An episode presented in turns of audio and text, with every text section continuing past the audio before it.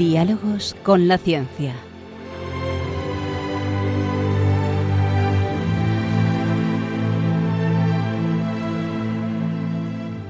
Dirigido por Javier Ángel Ramírez.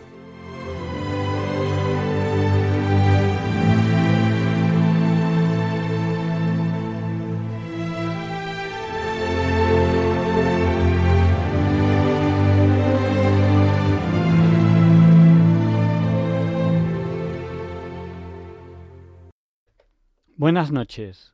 Estamos en Diálogos con la Ciencia, el programa para ti, que sabes que la verdad existe y la buscas.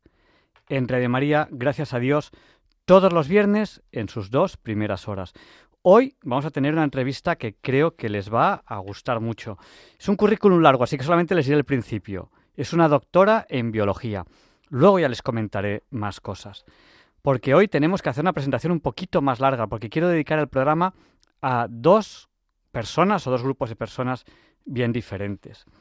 El primer grupo es que, bueno, nos acabamos de enterar hace pocas horas de que aquellas personas que se han perdido con ese submarino que quería visitar el Titanic, pues fallecieron, parece ser, de manera muy rápida por una implosión, porque la presión exterior no fue soportada por la estructura del submarino y por lo tanto reventaron las paredes hacia adentro y pasaron pues de una atmósfera, la, presión atmosférica que tenemos ahora, pues a más de 150, 180 atmósferas de golpe, lo cual es una muerte instantánea.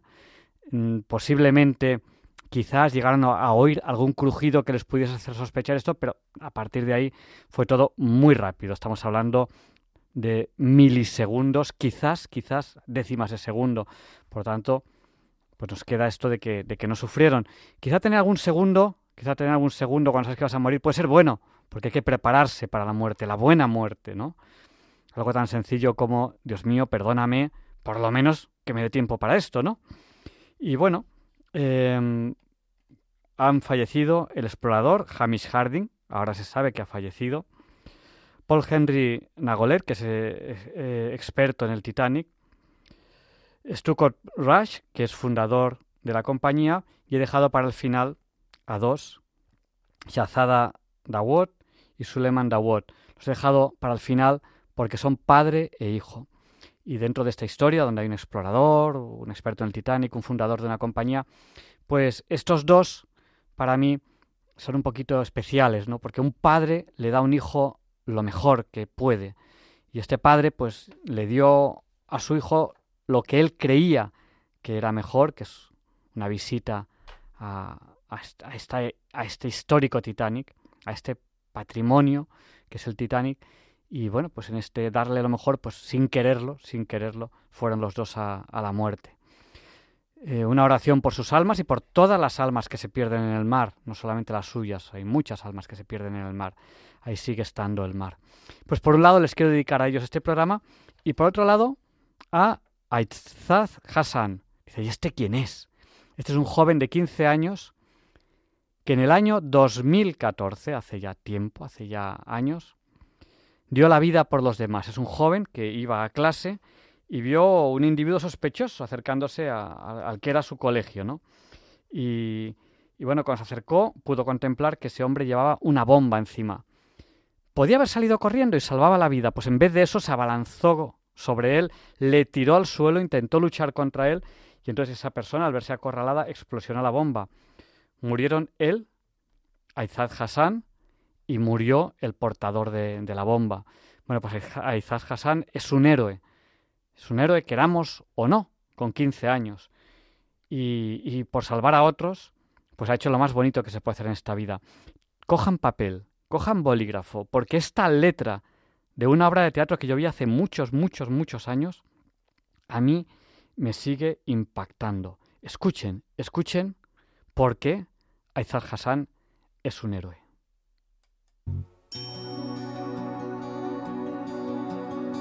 No hay amor más grande que entregar la vida quien para él la guarda la tiene perdida.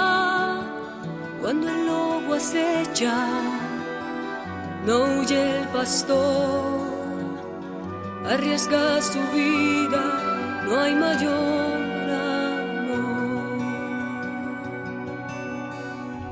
No hay pena de muerte, ni siquiera hay penas, tanto amor perdona todas las condenas. Es su amor tan grande hacia el mundo entero que entregó su vida, nos amó primero. No hay pena de muerte, hay que dar la vida.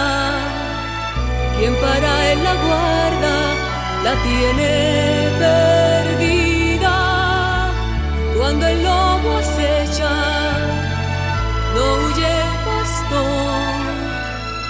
Hay que dar la vida, no hay mayor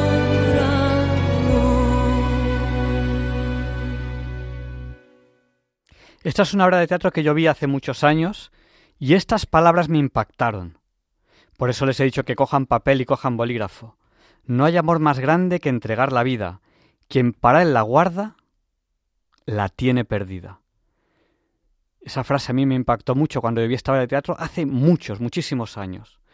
Creo que era alrededor del año 2000. Cuando el lobo acecha, no huye el pastor, arriesga su vida. Y es la hora Bond. Ya saben ustedes lo que pasa a la hora Bond. A la hora Bond empezamos la entrevista de la semana. Y hoy la entrevista les va a gustar, les va a gustar mucho, porque hemos buscado un tema, un tema que creo que es muy especial para esta semana. Allá vamos, sorpresa hasta dentro de unos segundos.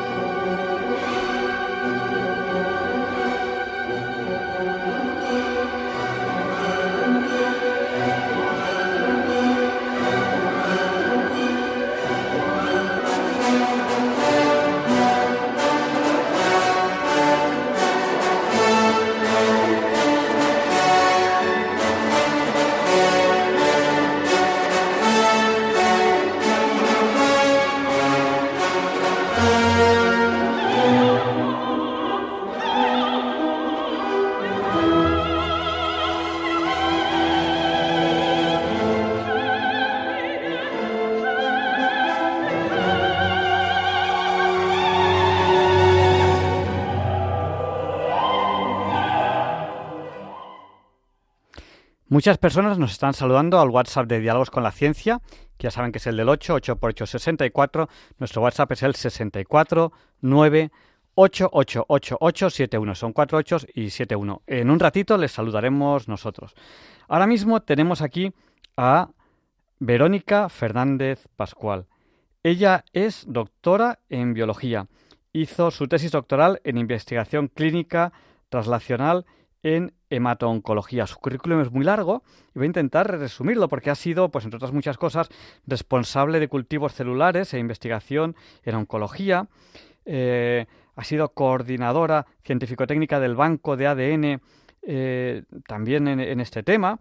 Ahora, creo, si no me equivoco, porque tiene un currículum tan extenso, que sigue siendo gestora de proyectos, en proyectos digitales y formativos especialmente. Es responsable de proyectos de investigación en la Fundación eh, Semergen y muchas más cosas. Mm, buenas noches, Verónica. Hola, Javier Ángel, ¿qué tal? Muy buenas noches.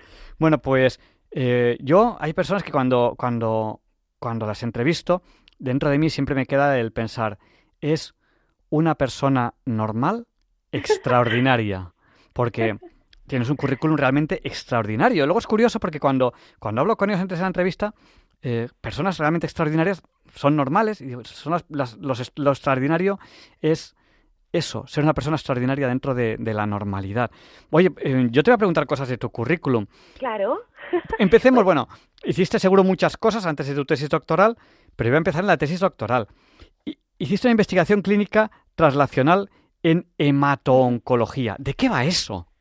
Pues bueno, antes de nada, Javier Ángel, miles de gracias por, por esta oportunidad. Me encanta estar en esta hora, Bon, contigo y con todos los oyentes y, y también sumarme, ¿no? A lo que decías en la introducción, eh, a esas oraciones y eh, por esas personas, pues que eh, desgraciadamente han sufrido esta desgracia, pues en, en este submarino, ¿no? Que nos ha tenido en vilo y también este este chico que nos has comentado. Vamos, mi, mis oraciones están con ellos y con sus familias, así que para empezar esto.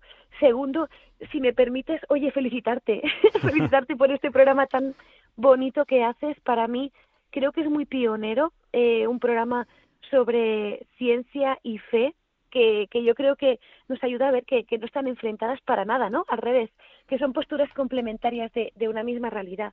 Así que felicitarte porque llevas ya muchos años y los que espero que sigan, ¿eh? Pues mira, yo, yo, yo empecé dirigiendo este programa, bueno, yo empecé en febrero, en febrero de 2007, pero dirigiéndolo el 7 de agosto de 2007. Creo que son 16 años, creo, creo que ese 7 de agosto creo que son ya 17. Yo ya me he descontado, pero, pero para mí es lo mejor de la semana. Sí, totalmente. Y, y es que además es una hora mágica, mágica. Y, y por eso decirte que, que te felicito de verdad. O sea, a mí personalmente me encanta. Yo mm, debo de reconocer que lo escucho la mayoría de veces en podcast ya. porque, sí, por, pero... porque puedo, puedo contar eh, el secreto y es que no, no, había forma de entrevistarte porque madrugas muchísimo. Entonces yo al final ya te dije, ya te dije, busca un día que no te voy a dejar dormir, el que tú quieras. Pues no, pues de verdad que muchas gracias. Y, y también decirte que de extraordinaria nada, o sea, yo creo que, que eh, cada uno sigue su camino en, en lo que le gusta, ¿no? Y, y a veces pues sí que es verdad que cuando, cuando te dedicas a la ciencia estudiando y luego eh, dedicándote de forma profesional parece no que haya muchos títulos pero solo son etiquetas. Yo, yo no no me considero de, de verdad o sea una persona extraordinaria para nada sino una persona que ha sido muy afortunada en su camino y, y que ha podido hacer cosas muy bonitas con gente bonita, pero pero bueno, yendo yendo al lío. Claro, yendo al lío a la tesis. pues sí, resulta que bueno, a mí siempre me había gustado mucho la biología, ¿no? Porque a veces mm, uno es muy joven, ¿no? Para para decidir a qué se va a dedicar a, a nivel de estudios y a mí me gustaba mucho la biología y me gustaba mucho la rama sanitaria, porque dentro de la biología hay muchas ramas. Hay pues la rama más de en, en, mi, en, mis tiempos se llamaba organismos y sistemas, ¿no? Más de estudio de, pues, de los animales, las plantas y otros seres, ¿no? Había una vertiente más tecnológica, pero a mí me gustaba mucho el tema sanitario, sobre todo el tema de investigación. Y, y debo de decir que a mí me inspiró mucho la figura de Margarita Salas, que en paz descanse, eh, fue una mujer muy pionera también a nivel de la, bio, de la biología molecular. Y yo me acuerdo de con 14, 15 años eh, leer su vida y pensar, yo quiero ser como ella. Bueno, no sé, salvando las distancias. Y así fue como después de acabar la carrera, pues tuve la, gran suerte o providencia de entrar en un laboratorio fantástico liderado por el doctor Elías Campo en el Hospital Técnico de Barcelona, que es un grupo pionero en un tipo de cáncer de la sangre. Eh, eh, los cánceres eh, son enfermedades que se dan porque proliferan un tipo de células en concreto, puede ser cualquier tipo de célula del cuerpo y hay tantos cánceres como personas, porque cada célula es distinta por el hecho de que de que de que es un, de, es decir cada persona tenemos células distintas no por así decirlo y cada cáncer es único. Y dentro de estos cánceres pues fui a a estudiar un tipo de, de cánceres de la sangre. La sangre tiene un montón de células. No sé si tú, Javier Ángel, habías visto Eres una vez la vida. Yo sí, era muy fan. Sí, sí, sí. y había pues muchas, y además está muy bien documentada, yo ahora lo veo de mayor, y había las células de los glóbulos blancos, los que eh, trataban lo que es el sistema inmunitario, los que atacaban las infecciones y el tipo de, de cáncer que yo estudié en mi tesis era un tipo de cáncer que se desarrollaba a través de la, un, un, tipo de subcélulas del sistema inmunitario. En concreto, los linfomas, bueno, se conoce como linfomas no Hodgkin. Mm. Y estudié dos tipos, pues, como decías, ¿no? Hemato-oncológicos, es decir, cánceres de la sangre. Y pues la verdad es que me pareció fascinante porque eh, los tipos de, de cánceres eh, linfáticos, de ganglios linfáticos de la sangre, pues nos han permitido avanzar eh, a nivel molecular muchísimo, a veces mucho más que en otros tipos de cánceres que están localizados en órganos.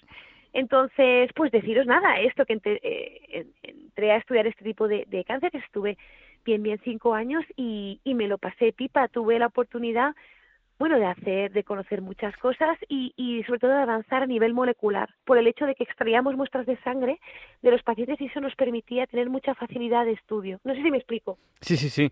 Y, bueno, eh, también has sido responsable de cultivos celulares, que entiendo yo que también es para lo mismo, para ver si hay cáncer o no hay cáncer, ¿no? Sí, bueno, en, en mi caso yo se dio la circunstancia que en mi tesis, eh, tú cuando una tesis doctoral eh, no es ni nada más ni nada menos que dedicarle un tiempo de tu vida a estudiar un tema, ¿no? En concreto, en mi caso, pues era en, en, el campo experimental de la biología. Yo estudiaba pues en un laboratorio cultivando células, pero cada rama de conocimiento puede hacer su tesis doctoral de, de temas distintos. Yo en mi caso estaba en un laboratorio y yo, entre muchas de las cosas que yo hacía, aislaba células y las cultivaba. ¿Y qué quiere decir eso? Pues que las extraía de su medio original y las ponía en un medio artificial o in vitro que se llama, ¿de acuerdo? Las aislaba y intentaba que se multiplicaran en ese en ese ambiente.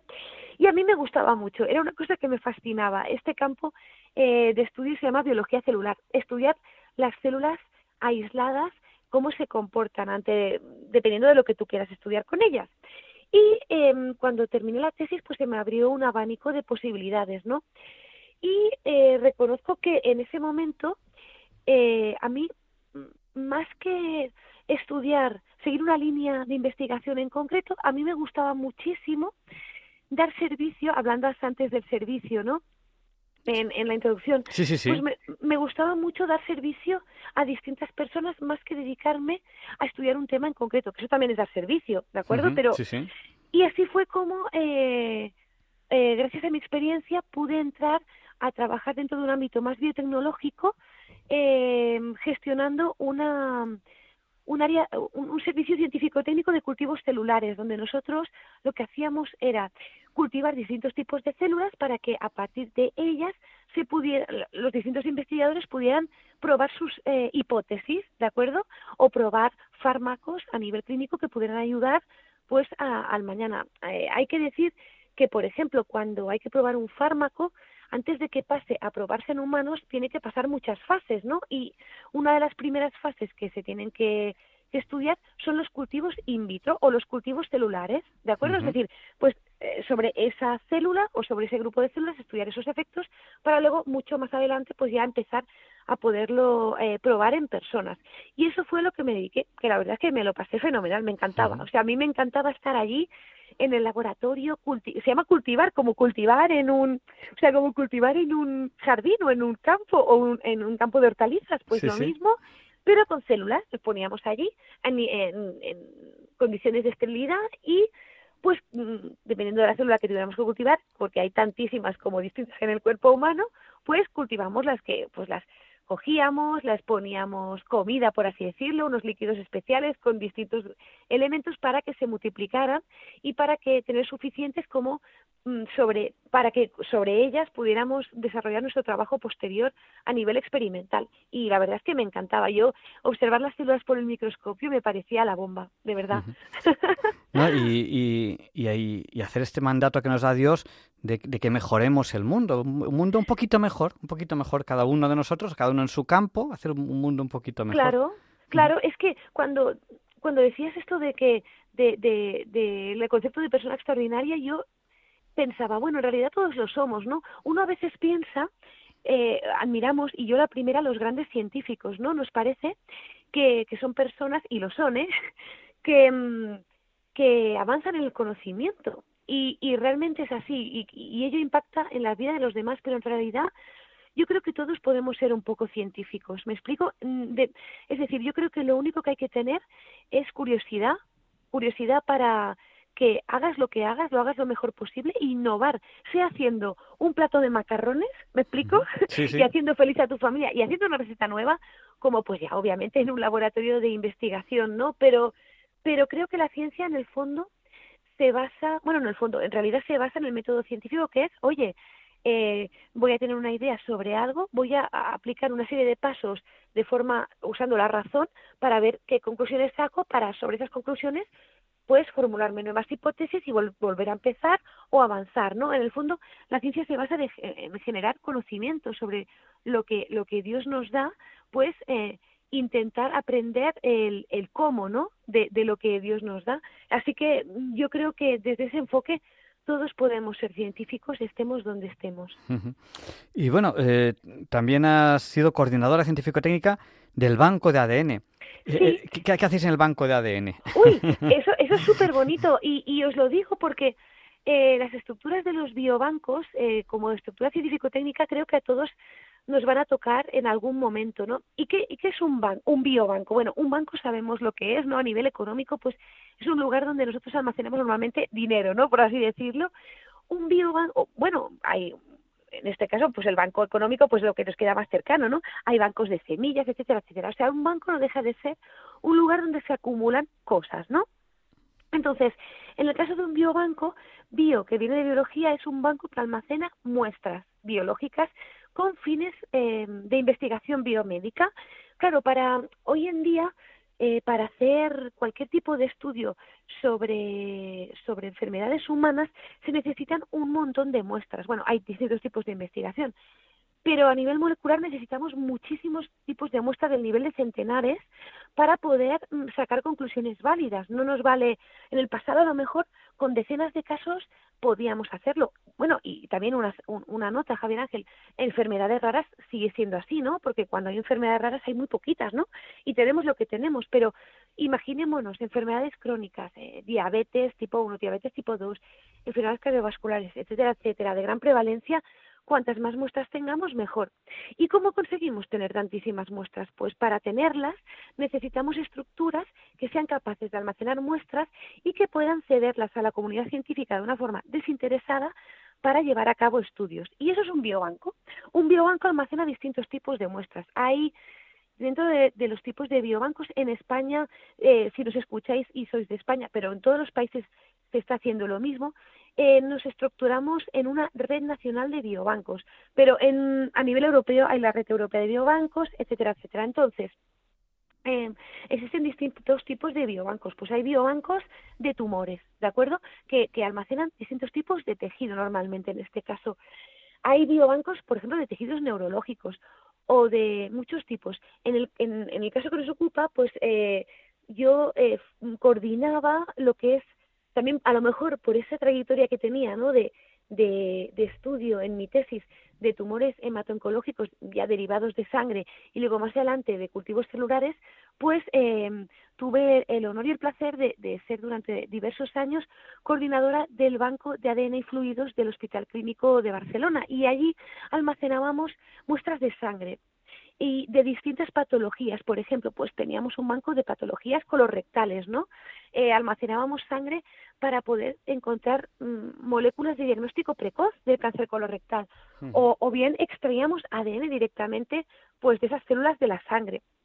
Y, y, y sé que, que, más adelante los compañeros que siguen trabajando allí, por ejemplo, han creado un, un, un super biobanco de muestras de COVID-19, ¿no?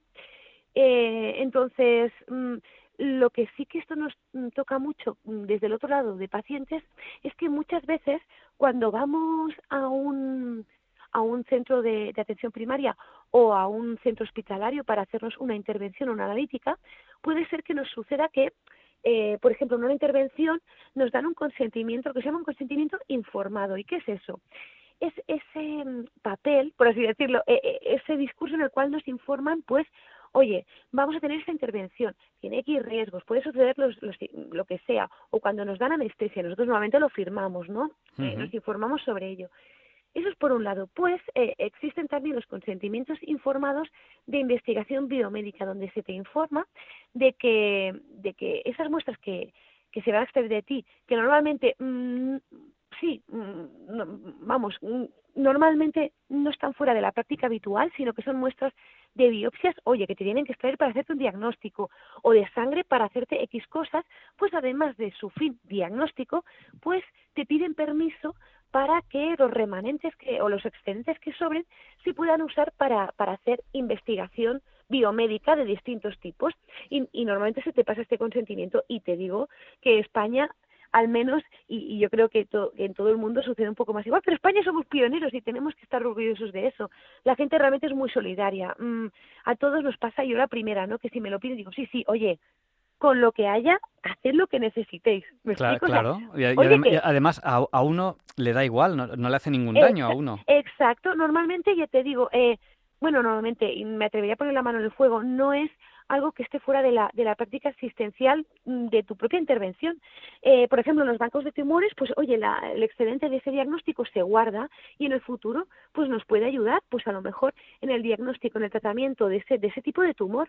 En el caso del ADN, por ejemplo, en el caso que os comentaba de, de este ejemplo de cáncer colorectal, ¿no?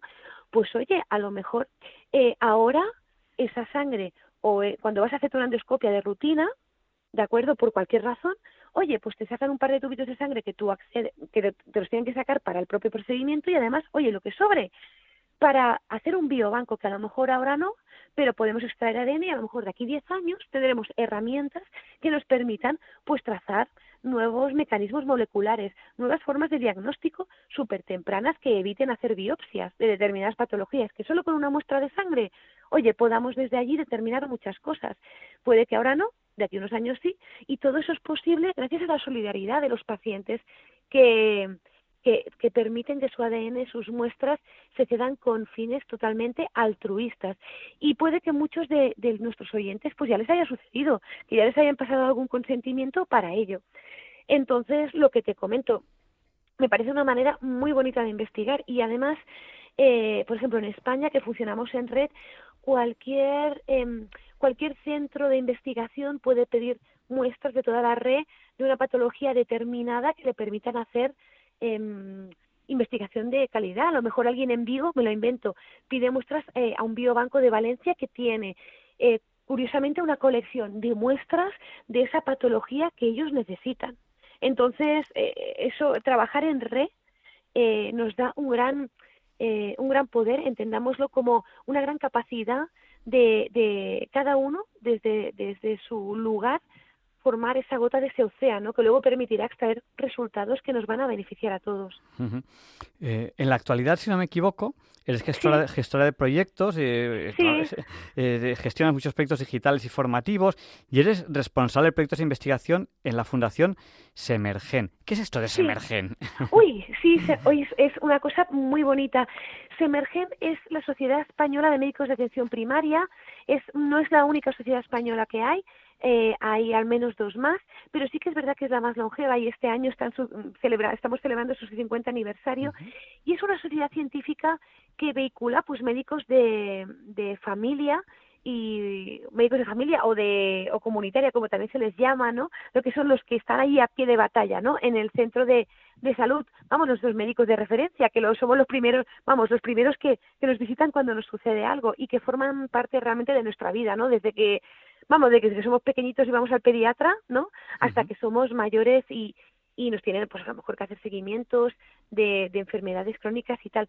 Y eh, concretamente bueno Semergen cubre como sociedad científica pues eh, los intereses pues de los médicos de atención primaria que forman parte de esa so- sociedad los forma y tiene una avenida por así decirlo eh, muy bonita que es donde donde se, se enfoca ahora mismo mi trabajo que es lo que es la investigación biomédica en atención primaria porque realmente eh, pues los grandes centros de investigación normalmente hospitalarios tienen asociado su su centro su fundación de, de investigación biosanitaria. Por ejemplo ahora me viene a la cabeza no pues eh, en el, Gre- el Gregorio Marañón, el 12 de octubre, grandes hospitales de La Paz, tienen cada uno su fundación propia, el IDIPAZ, por ejemplo, La Paz, de investigación eh, biomédica, pero los médicos de atención primaria digamos que no tienen no esta estructura están como descentralizados entonces Semergen y m- otras sociedades científicas que agrupan profesionales de la atención primaria pues son como los nodos de coordinación de proyectos nacionales no nosotros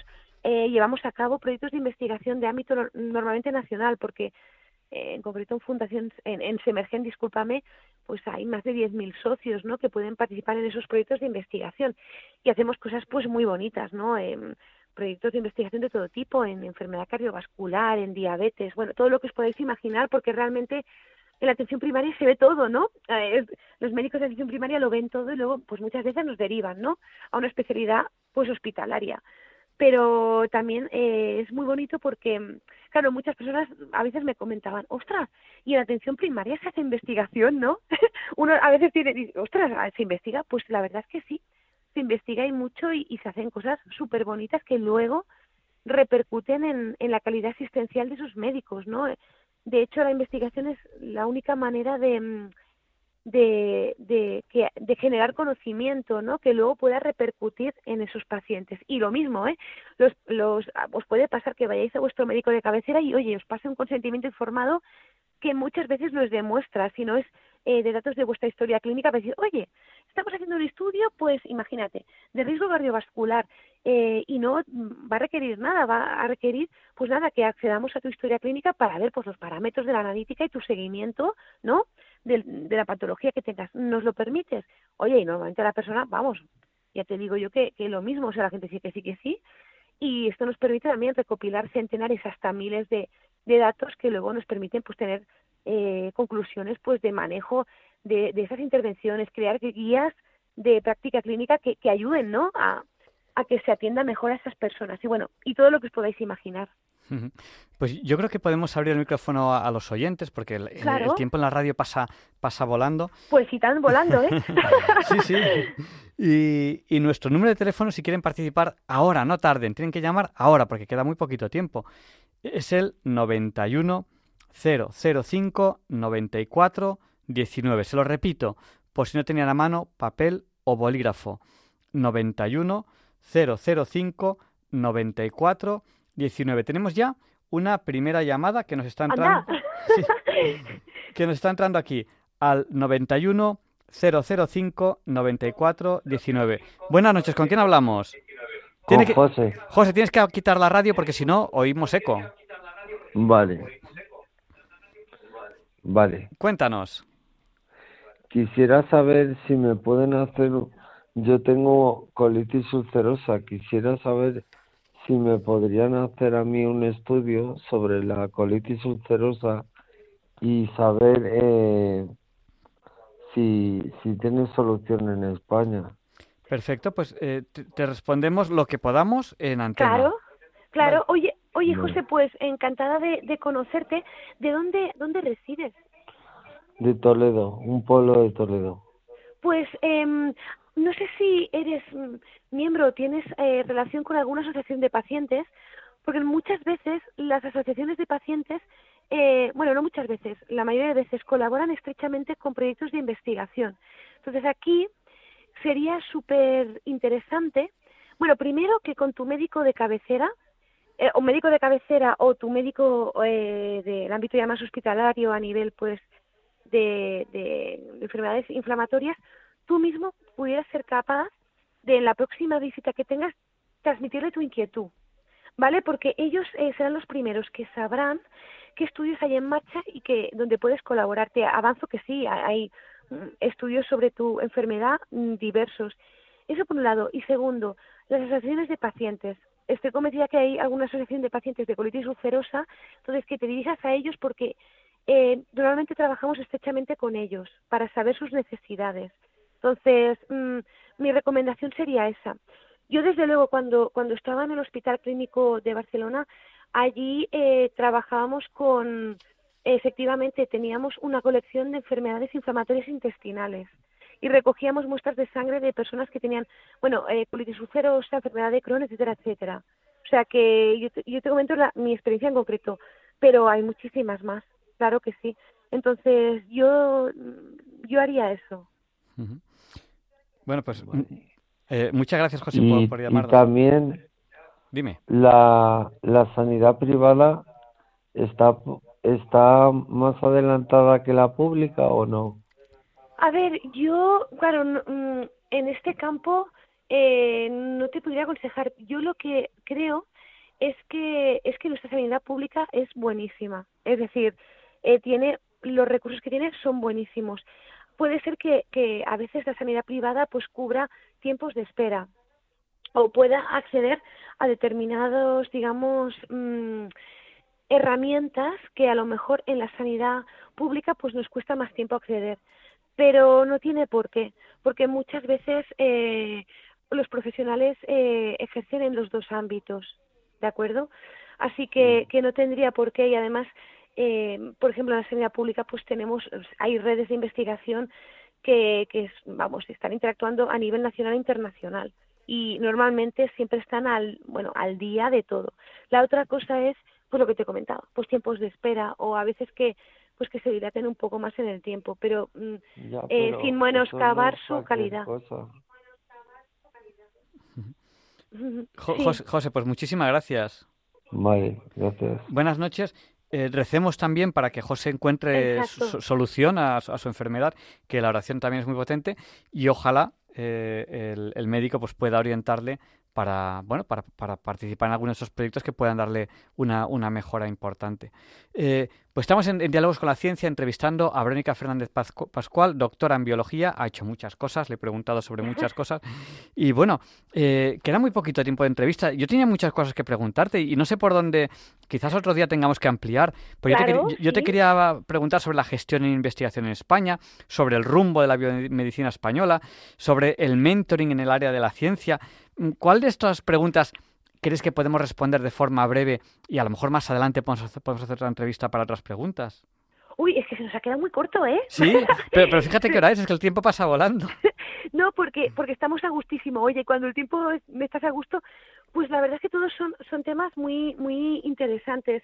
Realmente mm, los mm, vamos, yo lo que lo que sí que podría deciros así como a nivel de, no sé si de cierre, y, y otro día lo podemos ampliar uno de estos temas, pero, pero eh, deciros que en España somos, eh, somos privilegiados, ¿no? A nivel de investigación biomédica. Tenemos profesionales punteros a nivel mundial, ¿no? A veces eh, ser profeta en, en tierra de uno, ¿no? Eh, cuesta, ¿no? Y a veces creemos eh, de forma negativa que, pues oye, que las cosas siempre van mal, ¿no? Por así decirlo pero en nuestro país tenemos una calidad científica excepcional, donde se da una gestión de la ciencia, que esto yo, yo lo ampliaría otro día, que es la gestión de la ciencia, cómo, hacia dónde vamos, eh, hacia, o sea, es decir, hacia dónde están yendo estos caminos de la, de la biociencia hoy en día.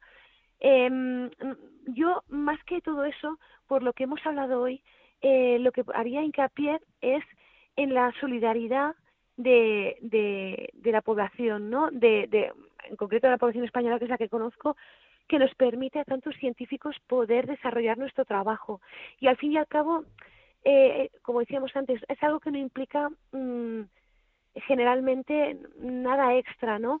Solo la voluntad de que esa persona diga sí, diga sí a que se ceda su material. Ah, y bueno, y también deciros una cosa, a todos los que penséis en esto, por ejemplo, todos los pacientes que, que se dais muestras para cualquier investigación biomédica siempre tenéis la posibilidad de decir que no. En cualquier momento decir, oye, pues quiero retirar, oye, no estoy muy seguro de para qué se está usando esto. Normalmente se explica todo muy bien, pero oye, no sé para qué, para qué es necesario. Oye, pues quiero quiero decir que no, quiero revocar mi consentimiento. En todo momento uno se puede retirar. No es que tú digas un sí y, sea para siempre. En cualquier momento tú puedes decir que no. Normalmente no se da porque a todos, pues, oye, eh, mm. no nos importa nada, ¿no? Pero que las personas que lo estén pensando, oye, podéis decir que no, no pasa nada. Pero sí que daros las gracias a todos los que, los que dais sangre, a todos los que participáis, a todos los que hacéis que esta ciencia sea posible, porque solo sería posible, solo es posible si, si la hay los pacientes del otro lado, dando sangre. Por ejemplo, José, ¿no? si en algún momento da sangre para, para desarrollar algún diagnóstico o alguna herramienta para su colitis, pues bienvenido sea. Todo eso es posible porque centenares y miles de personas dicen que sí. Y, tiene mucho valor. Claro, y que una vez retirada la muestra, a uno no le perjudica para nada, ya está, ya está retirada. o sea que no, no, hay ninguna posibilidad de que pase de que le pase nada malo a nadie. Ya no, no, no. Claro, cuando alguien la retira, nada. Eh, esa persona pues eh, lo informa a la persona que, que a, quien le dio el sí normalmente en su centro de salud o quien sea y lo que hace ese centro de salud o, el, el, lugar hospitalario es informar al, al biobanco o la, el lugar donde o el área donde hay almacenada esa muestra y esa muestra se retira se retira y se acabó, no, no, hay que hacer nada más, pues, efectivamente. Verónica, tienes que acordarte de la fecha de hoy porque después de verano tenemos que ampliar un poco información. Entonces, recordaremos a los oyentes y escuchen el podcast del día tal.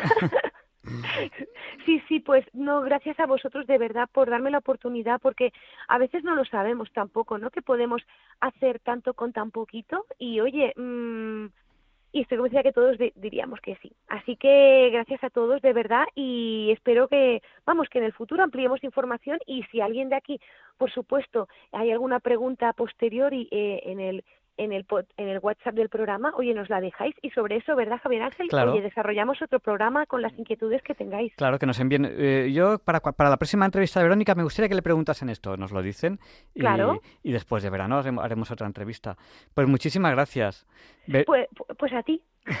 Verónica Fernández Pascual, para resumir, doctora en biología que hace muchas cosas. Y, que volvemos Como a todos. Un, un abrazo muy fuerte y muchísimas gracias.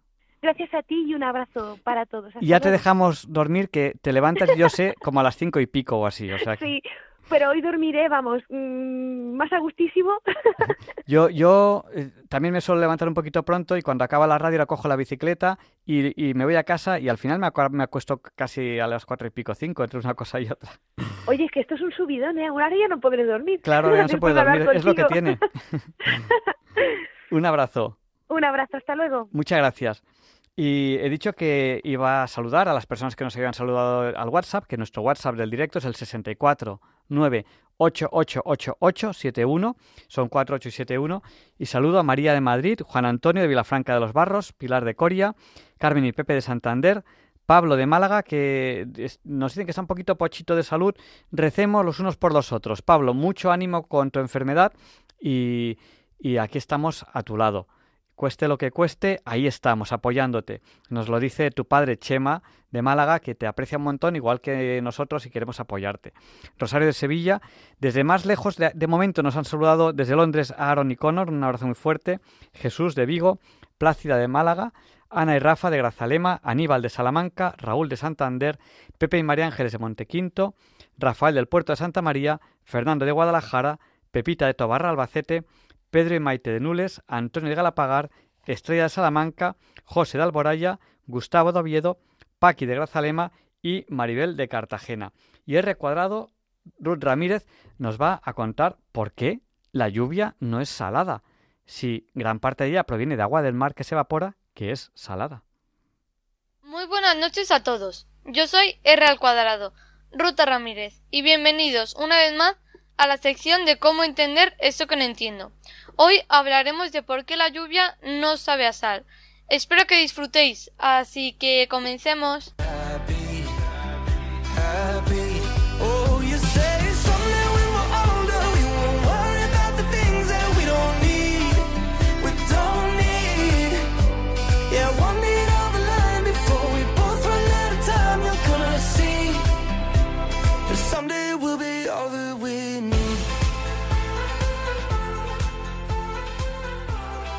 Para empezar, todo el ciclo que recorre el agua se llama hidrológico. Entonces, lo que sucede es que el agua se evapora del mar y no los iones que contienen los disueltos. El agua cae de las nubes y cuando el agua pasa por la atmósfera se hace una reacción química con el dióxido de carbono que presenta en ella. Con esto aparecen unas pequeñas cantidades de ácido carbónico.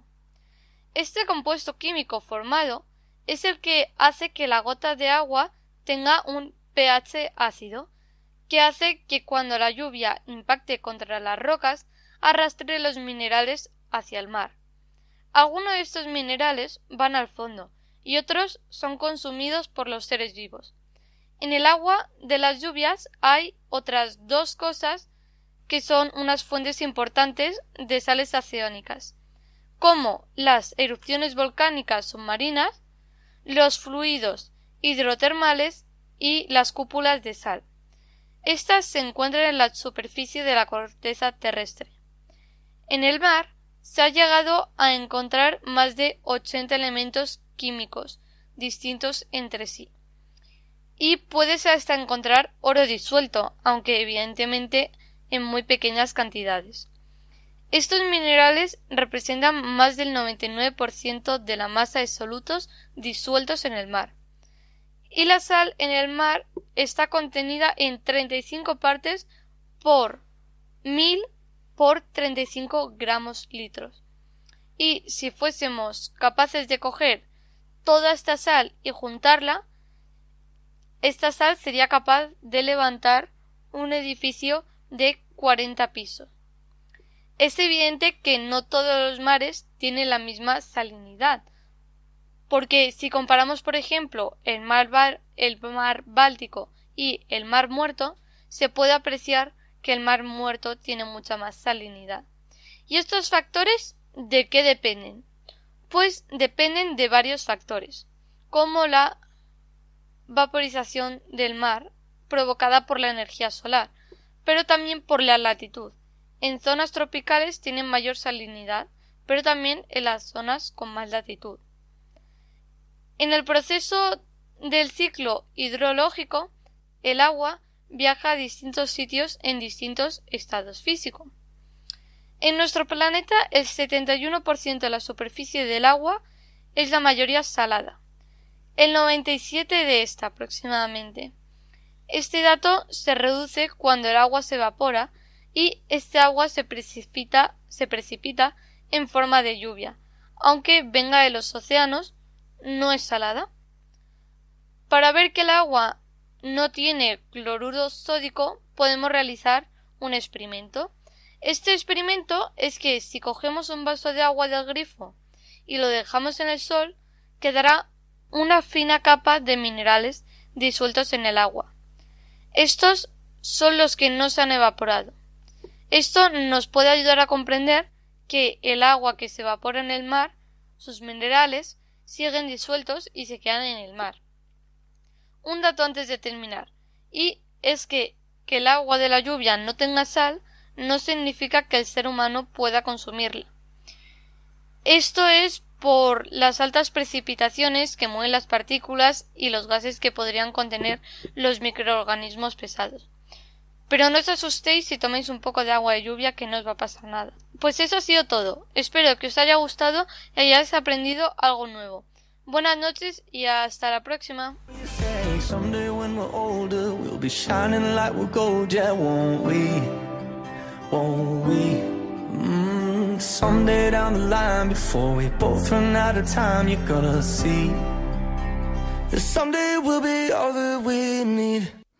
Y hoy, en los papeles de Feliciano, presentamos a esos grandes maestros que supieron ver las cualidades de sus alumnos y los potenciaron e impulsaron.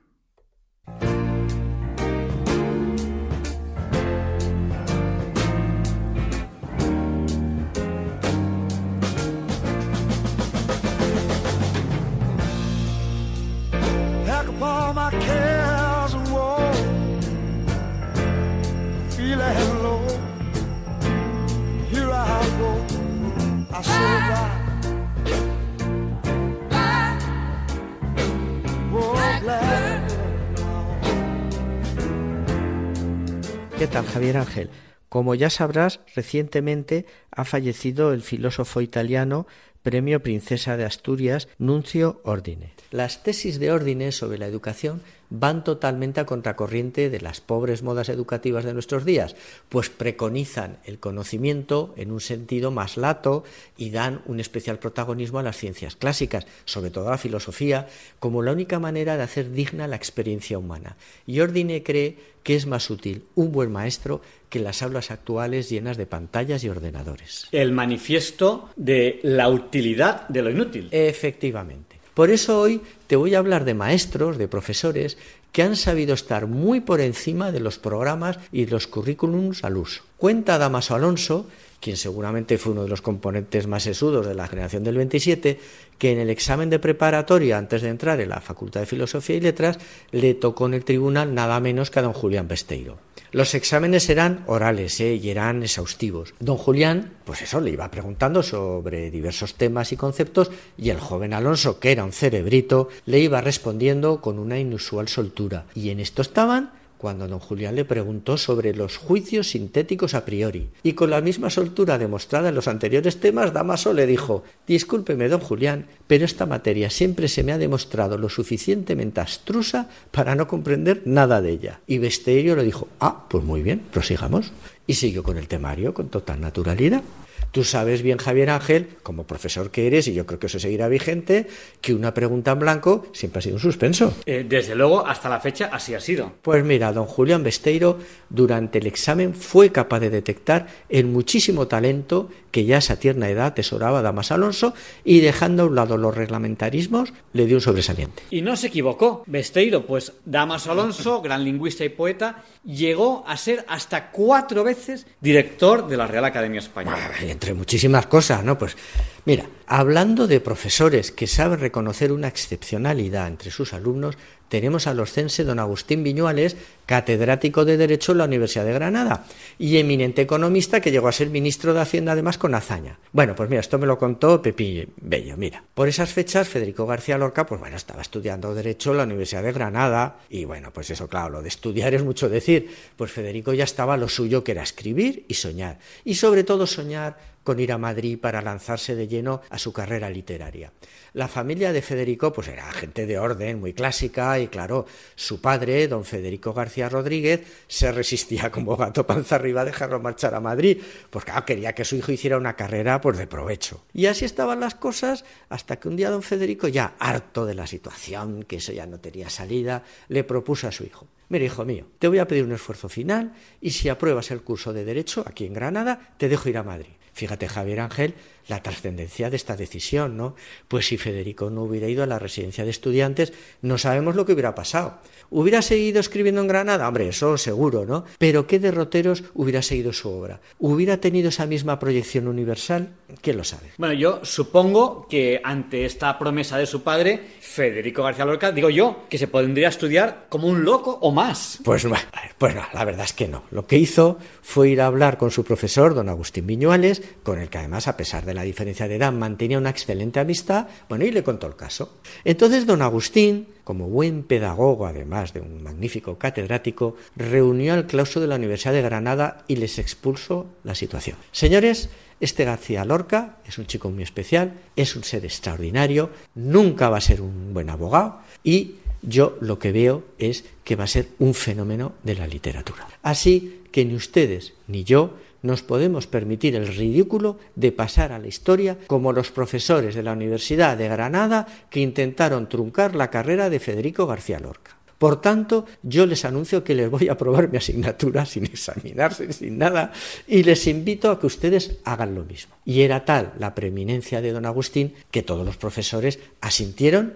sin poner ningún pero ante la incredulidad de su padre, Federico García Lorca llegó a casa con las notas, con todo el curso aprobado y su padre, pues claro, fiel a su palabra, no tuvo más remedio que mandarlo a Madrid a la residencia de estudiantes, donde, por cierto, al llegar se encontró con la desagradable sorpresa de que ya no tenía plaza, pues estaba muy avanzado el curso y todas las habitaciones estaban ocupadas. Y fue otro oscense, nuestro Pepín Bello, quien generosamente le ofreció compartir la suya hasta que quedara una libre. Le pusieron un plegatín, y ahí empezó todo. ¡Qué barbaridad! No me podía imaginar que los oscenses hubierais sido tan trascendentales en la carrera de García Lorca. Pues sí, sí, mira, y además, oye, es que así fue, y es la realidad. Mira, otro grandérrimo catedrático, este más próximo a nuestro tiempo, que yo además yo lo llegué a saludar, fue don Joaquín Aguas. Bueno, yo lo llegué a saludar siendo un niño. ¿eh?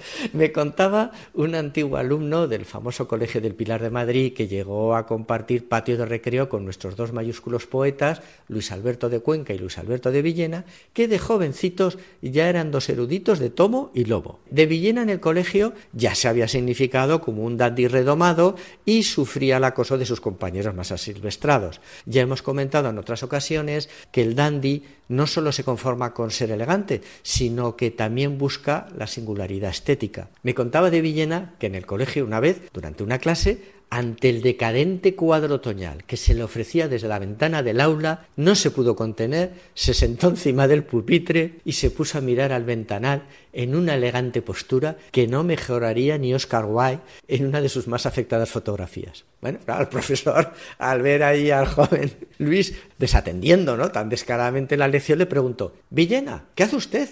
Y le contestó, estoy practicando esteticismo. A lo que el profesor le respondió, bueno, bueno, pues es eso, siga, siga. Y ya continuó dando la clase. Pues sí que lo tenía claro, de Villena. Fíjate si lo tenía claro, que publicó su primer poemario, Sublime Solarium, con apenas 20 años, siendo todavía estudiante en la facultad. Este libro llamó la atención del escritor Díaz Plaja, quien le dedicó una crítica tan admirativa que su nombre saltó a la primera línea de la poesía patria y se le incluyó ya inmediatamente en la generación poética de los novísimos. Bueno, pues en esto estaban cuando al poco tiempo de salir la crítica tuvo un examen con el prestigioso catedrático en Trampasaguas, quien por cierto era un profesor muy duro, ¿eh? muy duro. Bueno, pues en Trampasaguas dictó la pregunta, el papel de la novela griega en las novelas del siglo de oro, era una pregunta, ¿eh? eran tres o cuatro horas de exámenes, o sea que solo con una pregunta. Entonces, bueno, se acercó a la mesa de Luis Antonio y le dijo, ¿usted es Villena? Ah, ya se quedó un poco amedrentado. Dijo, sí, sí, sí, soy yo, soy yo. Y continuó el profesor, ya he leído la crítica de Guillermo sobre su libro. Enhorabuena, ¿eh? Mire, si le conviene, responda usted esta pregunta. Y si no, escríbame de lo que quiera. Oye, que hablando de tanto catedrático ilustre, ¿no sería justo que dejases en el olvido a los maestros? Pues sí, mira, y tienes muchísima razón, Javier Ángel, sobre todo a esos titulares, a esos maestros, ¿verdad?, de las modestas escuelas rurales, a menudo mal pagados, con muy pocos medios, que tenían una única clase con un aluvión de niños de todas las edades, a los que inculcaban una educación muy básica, pero muy completa, y que para muchos de estos niños del empobrecido medio rural, hoy convertidos en ilustres literatos, médicos, ingenieros, esos maestros fueron el principio de sus exitosas carreras. Mira el caso de Albert Camus, nacido en un pueblo de Argelia, huérfano de padre, con una madre analfabeta y una abuela muy tirana que se oponía a toda costa a que recibiera ningún tipo de educación. Fue su maestro, el Monsieur Germain, quien le propuso para una beca e incluso lo acompañó en persona a la capital para hacer el examen y hasta le llevó un croissant para que desayunara en el descanso. Fíjate qué tierno, ¿eh? El día que le dieron el Nobel de Literatura, Camus le envió una carta en la que decía sin su mano afectuosa que tendió al niño pobre, sin su enseñanza, no hubiera sucedido nada de esto. Pues qué agradecimiento tan bonito y tan justo que tuvo. Bueno, pues mira, mira, para maestros, maestros, el de mi querido amigo, el ínclito novelista Luis Landero. El maestro de su pueblo, Alburquerque, tenía dividida la escuela en dos grupos muy bien definidos, los rojos y los nacionales. En el grupo de los rojos, el de los comunistas, incluía a los niños nuevos, a los ignorantes, a los analfabetos, a los que el maestro, a lo largo del curso, con su ciencia, los iría liberando de la barbarie y así hacerlos dignos de pasarlos al bando nacional, al de los listos, al de los más avisados, al de los inteligentes. En vez de notas, este sutil maestro repartía los nombres de las ciudades españolas. A los niños de calificaciones más altas, pues les otorgaba los nombres de las plazas que primero se habían sumado al alzamiento del 18 de julio. Les decía, oye tú Ceuta, a ver, Melilla, escucha, a ver, Burgos, atiende, atiende. Y a los más torpes les ponían nombres de las últimas ciudades conquistadas para la causa, Madrid, Valencia. Entonces, cuando el pequeño landero llegaba a su casa, su padre le preguntaba muy interesado, ¿y tú qué ciudad eres? Y el pobre Luis bajaba la cabeza y murmuraba tímidamente, yo Albacete. Y su padre suspiraba, Albacete, Albacete, así no vamos a llegar a nada. Albacete, Albacete, pero bueno, pues nada, Feliciano, muchas gracias por todo. Pues muchas gracias a ti, Javier Ángel, y cuídate, que ya sabes que nosotros somos contingentes, pero que tú eres necesario.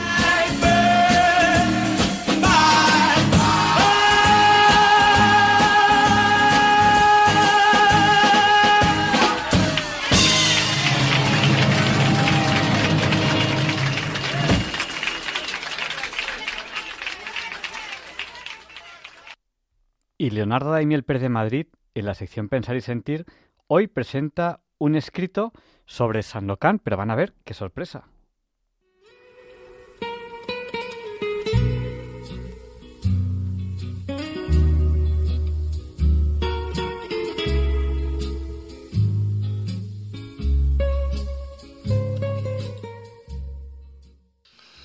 Buenas noches, queridos oyentes de Radio María. Soy Leonardo Daimiel y hoy también les invito a pensar y sentir juntos. Lo vamos a hacer con un texto escrito por Jesús Caraballo sobre un personaje que es más conocido por sus aventuras noveladas que por su vida real. El personaje real es Carlos Quarteroni y el aventurero en la ficción es el famoso Sandokan, protagonista de las novelas del escritor italiano Emilio Salgari. Carlos Quarteroni, en cuya vida real se inspiró Salgari para su personaje Sandokan, era español. Realmente Carlos Domingo Antonio Genaro Quarteroni Fernández nació en Cádiz el 19 de septiembre de 1816 y vivió durante 64 años. Vamos ya con el texto de Jesús Caraballo que ha titulado Sandokan era español y obispo. Dice así. Los de mi generación disfrutamos en nuestra adolescencia con las aventuras de Sandokan, el tigre de Malasia, de la pluma de Emilio Salgari, y que fueron llevados a la pequeña pantalla. En la mejor tradición de Julio Verne, el escritor italiano nos hizo familiares a la bellísima Mariana, el malvado James Brooke, el fiel Yáñez, y lugares como Labuán, Borneo, Malaca, los mares del sur, los piratas malayos, pero ¿cómo pudo alguien que nunca salió de su tierra elaborar ese fascinante universo? Salgari, auténtico ratón de biblioteca, descubrió un tesoro en un informe presentado al Papa Pío IX en el año 1849. Se trataba de las memorias de un marino español que, tras mil increíbles aventuras, se había convertido en fraile trinitario y prefecto apostólico, y se dedicaba a luchar contra el tráfico de esclavos en Borneo, Sumatra y Malasia. El escritor simplemente adornó la historia, ya de por sí extraordinaria, dándole el gusto folletinesco de la época. Borneo era un lugar poco conocido entonces, hasta que el auténtico protagonista de esta historia, Carlos Quarteroni, se dedicó a describir y cartografiar ese lejano rincón del mundo para convencer a la Santa Sede de apoyar su misión. Carlos Quarteroni era medio italiano por parte de padre y nació en el puerto franco de Cádiz, en una época en la que España, recién perdidas casi todas las posesiones americanas, intentaba dirigir el comercio hacia Filipinas y demás tierras en Oceanía. La familia de Carlos, comerciantes, era de convencida devoción cristiana. Dos de sus hermanos fueron sacerdotes y otro fue misionero seglar. Aunque la pasión por el mar empezara ganando la partida, el propio joven no escondía su fe en los momentos difíciles. De ello dan prueba sus escritos desde bien temprana edad hasta el momento de su muerte. Con trece años embarcó a su primera travesía por mar, hacia Manila, era así como los marinos solían conseguir su título y experiencia profesional. Por aquel entonces no existían el canal de Suez ni el de Panamá, y los barcos de vapor estaban empezando a botarse. Una travesía hacia Filipinas suponía un peligroso viaje en velero, bordeando la costa de África, doblando por el Cabo de Buena Esperanza y navegando por el peligroso Índico a merced de tifones, monzones, barcos de bandera enemiga, puertos hostiles y piratas sanguinarios. Como buen marino, Quarteroni consignaba en su diario de a bordo desde siempre todas sus singladuras. Fue una costumbre que mantuvo toda su vida y que hoy constituye una increíble fuente de información. El joven capitán era un marino respetado, y con una brillante carrera profesional cuando tomó una extraordinaria decisión. Fletó un pequeño barco al que llamó Mártires de Tonquín y con una tripulación de filipinos se puso a pescar perlas y carey, que era una actividad muy peligrosa, pero también muy lucrativa. Debieron pensar que estaba loco, pero Cuarteroni tenía un plan. Durante 14 meses lo que hizo en realidad fue buscar el pecio de un barco, el Christian, que se había hundido junto a las costas de la Boine con un tesoro en lingotes de plata. Y lo encontró.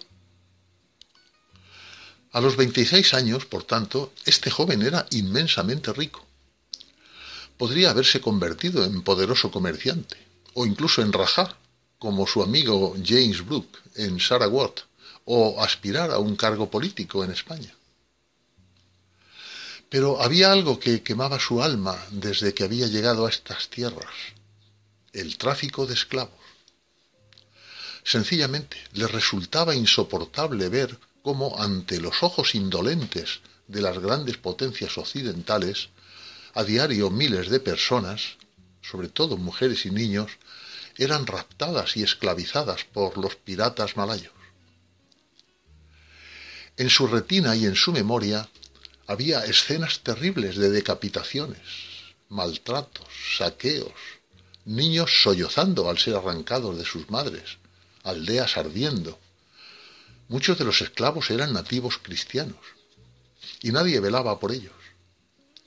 Así es que trazó un aventurado plan. Depositó el tesoro en un banco de Singapur y se dedicó durante un par de años corriendo grave riesgo de su vida, a reconocer y levantar mapas de Borneo, a conocer a sus gentes y a documentar de primera mano lo que estaba sucediendo. Con todo este bagaje se presentó en Roma ante la congregación de la fe, decidido a ser sacerdote y a fundar misiones en Borneo, poniendo su tesoro como garantía. Tras varios años de estudio y formación, con el apoyo vaticano, volvió a las islas como prefecto apostólico para fundar tres misiones, en lo que hoy es el Sultanato de Brunei. Y aquí es donde empieza la historia a convertirse en realmente heroica. Años y años de luchas para conservar las misiones, derribadas una y otra vez, y siempre reconstruidas. De salvación de esclavos, a los que volvían a capturar y había que volver a rescatar, de presiones e incomprensiones, incluso en su patria, que le dejó solo. También de peligrosos viajes cruzando los mares una y otra vez, y de intrigas y traiciones para arrebatarle las codiciadas misiones. Escribe Alicia Castellanos en su biografía. Las hazañas y bondad de Cuarteroni eran conocidas por todo el rosario de islas entre China y Filipinas. Era raro el lugar donde no se hubiera oído hablar de él, de sus barcos y de su libertad. Se había convertido en un ángel para los cautivos cristianos, un enviado de Alá para los esclavos musulmanes y un loco para muchos otros. Fin de la cita envió cientos de cartas suplicando por sus feligreses, navegando, defendiendo y levantando sus misiones una y otra vez. A él acuden las autoridades eclesiásticas y civiles para pedir que rescate a ciudadanos secuestrados por los piratas. Capea temporales, conjura naufragios y ataques, todo ello durante dos largas décadas. Por último, enfermo, agotado y arruinado, vuelve a Cádiz para morir junto a su familia, que siempre le apoyó en todo. Termina así este texto escrito por Jesús Caraballo. Al final, las misiones fueron usurpadas por los ingleses.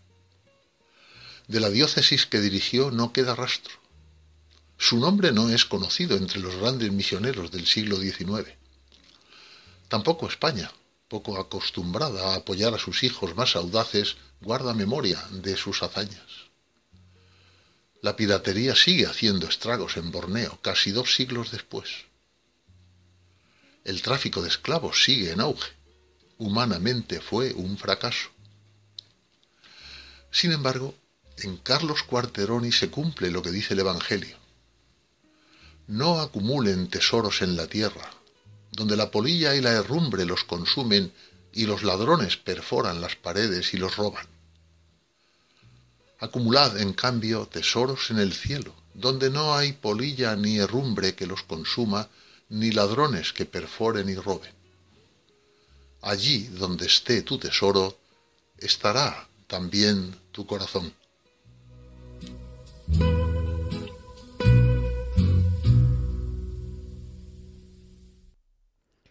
Y la sección de científicos católicos hoy nos habla de las raíces cristianas de la ciencia.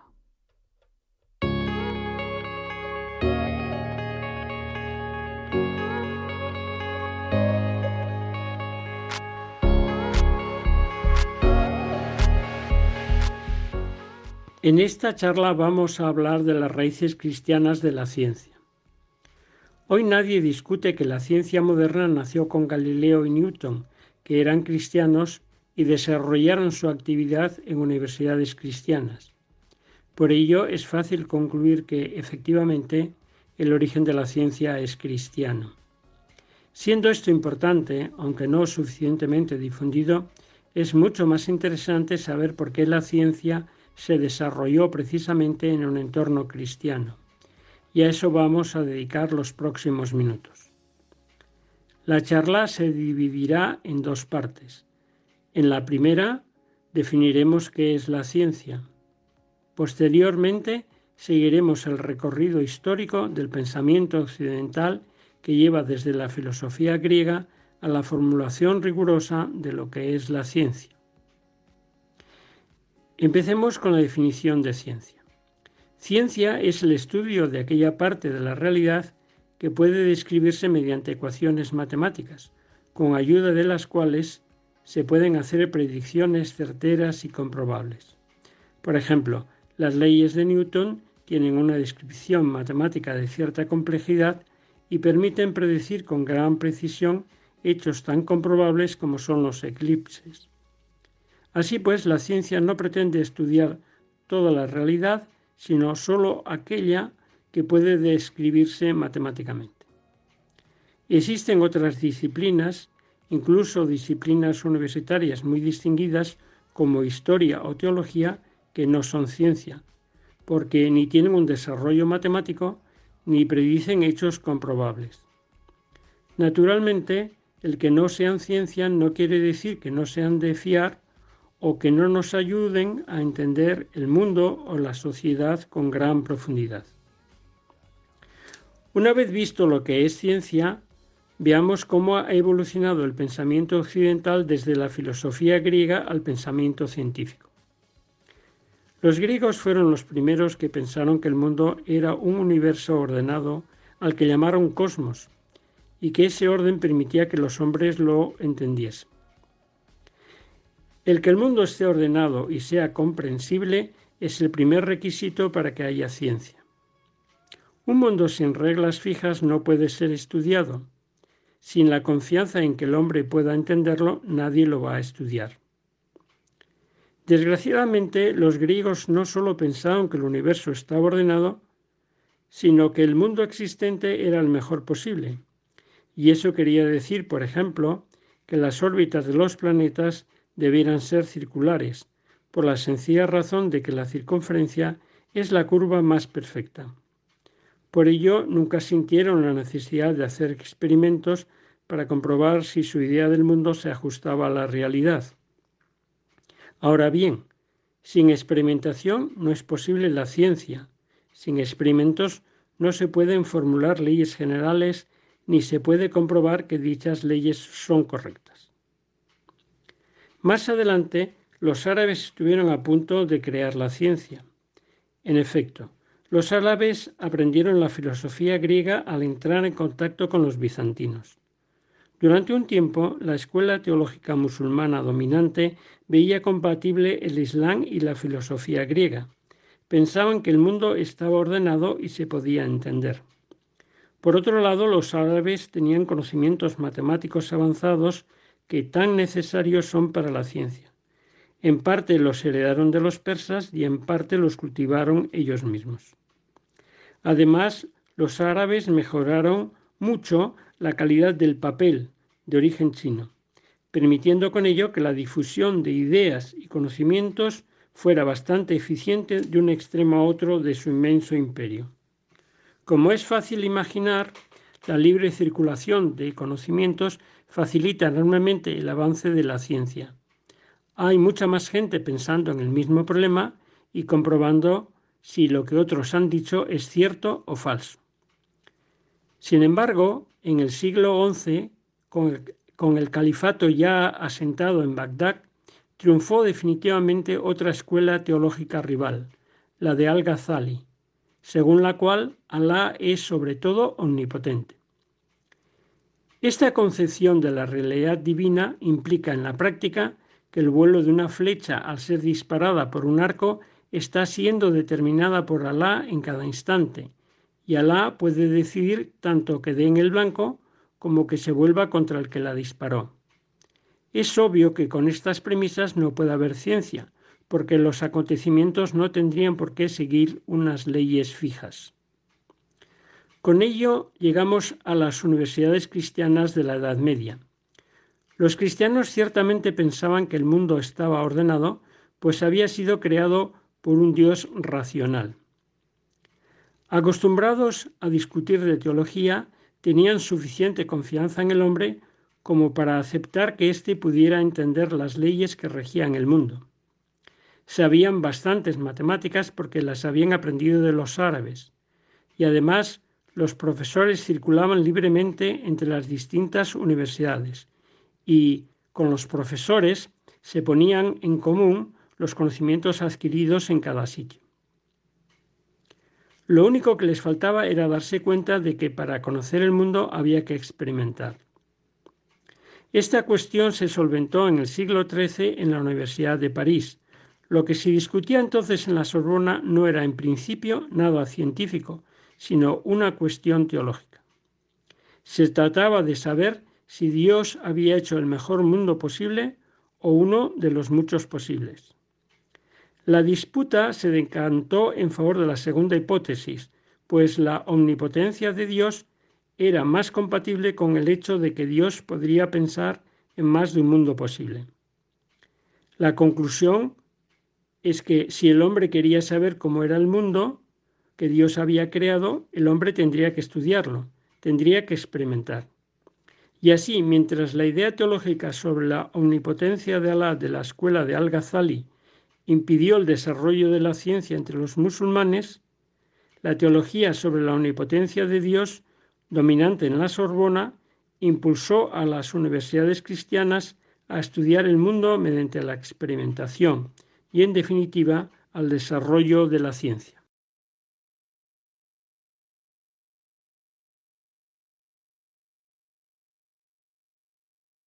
Muchas gracias por esta reflexión que nos has planteado hoy. Y a continuación Luis Antequera nos explica por qué hoy, 23 de junio, no es un día cualquiera.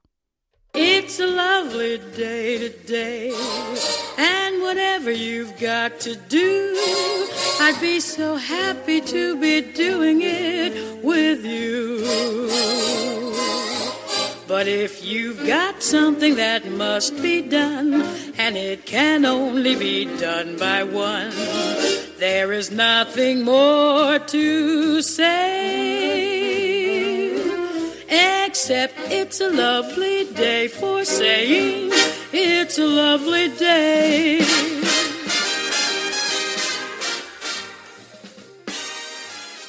No, Javier Ángel, no dilectos compañeros de Diálogos con la Ciencia, no, queridísimos oyentes de Radio María.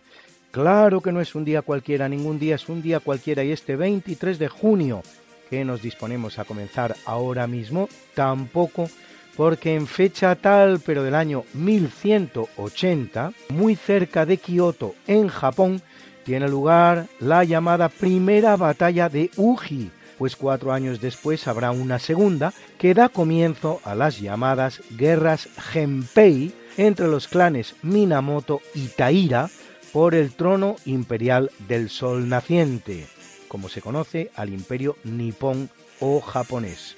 Japón, de hecho, es un nombre que proviene de la lengua china cantonés.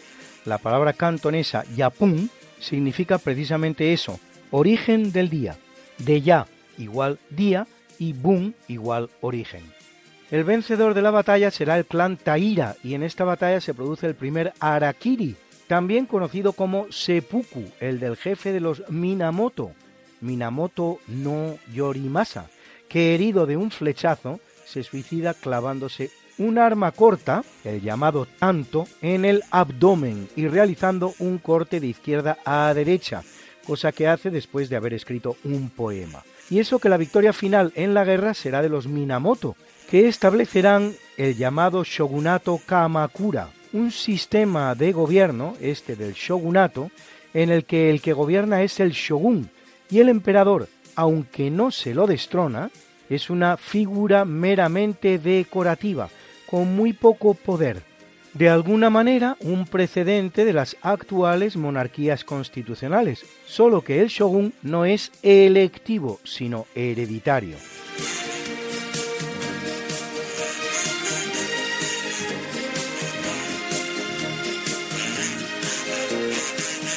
En 1611, en su búsqueda del complicado paso del norte para atravesar del Atlántico al Pacífico por la parte más septentrional de América, el capitán Hudson, comandante del buque británico Discovery y otros ocho marineros son abandonados en un bote en el frío mar Ártico por su tripulación, que muerta de hambre y desesperada se ha amotinado tras pasar un horrible invierno atrapada en la bahía de Hudson, en Norteamérica.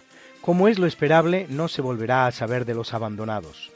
En las cuatro expediciones que había realizado Hudson anteriormente al Nuevo Mundo, había explorado buena parte de la costa norteamericana y de hecho su apellido, Hudson, da hoy nombre a un estrecho, a una bahía y a un río.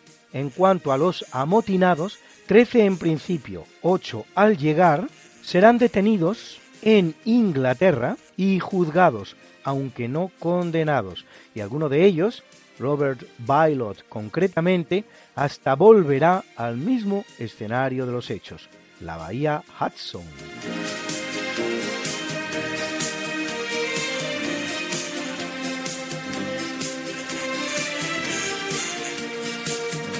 En 1757, en Plassey, en la parte noroeste de la India, pegada al actual Bangladesh, tradicionalmente conocida como Bengala, el general británico Robert Clive obtiene una importante victoria sobre el Nahab de Bengala, por nombre Sirai Abdullah, victoria con la que empieza la lenta expansión de los ingleses por la India. Ese territorio bengalí Jamaica en América y algunas poblaciones en la costa oriental de América del Norte, que solo un par de décadas después se sublevarán contra la corona inglesa consiguiendo independizarse, es todo lo que constituye el imperio británico en un momento en que la historiografía oficial otorga a los ingleses la condición de potencia hegemónica del mundo. Compárese con el imperio que todavía tenía entonces España y habría de tener por casi 60 años, a saber, toda América del Sur menos Brasil, toda América Central, un tercio de los actuales Estados Unidos que poco después se ampliaría en otro tercio, Filipinas, el dominio del Pacífico y varias islas salteadas en él, algunas plazas en África. ¿Cómo demonios se puede sostener el disparate de que la gran potencia del mundo entonces era Inglaterra?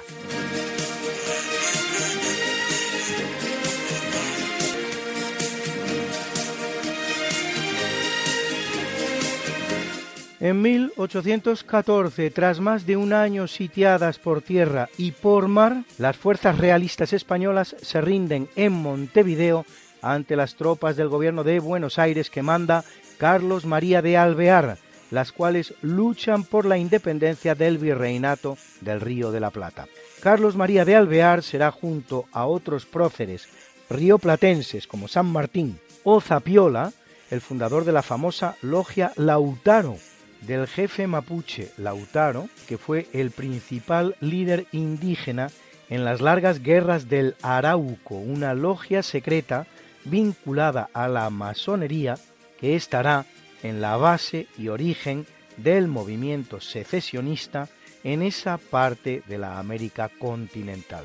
Ejercerá como director supremo de las Provincias Unidas del Río de la Plata durante tres meses en 1815. Muchos le acusan de haber querido poner el directorio bajo el protectorado de Inglaterra y su nieto Marcelo Torcuato de Alvear será presidente de la Argentina entre 1922 y 1928.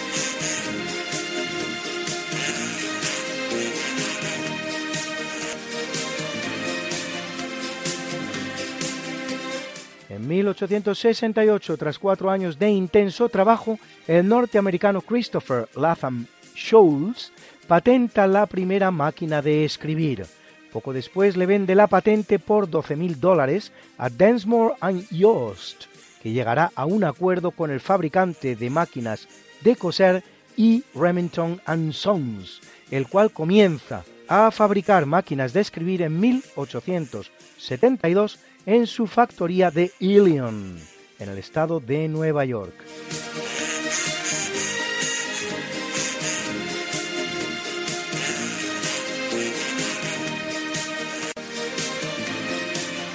Corriendo el año de 1894, el barón Pierre de Coubertin funda en París el Comité Olímpico Internacional.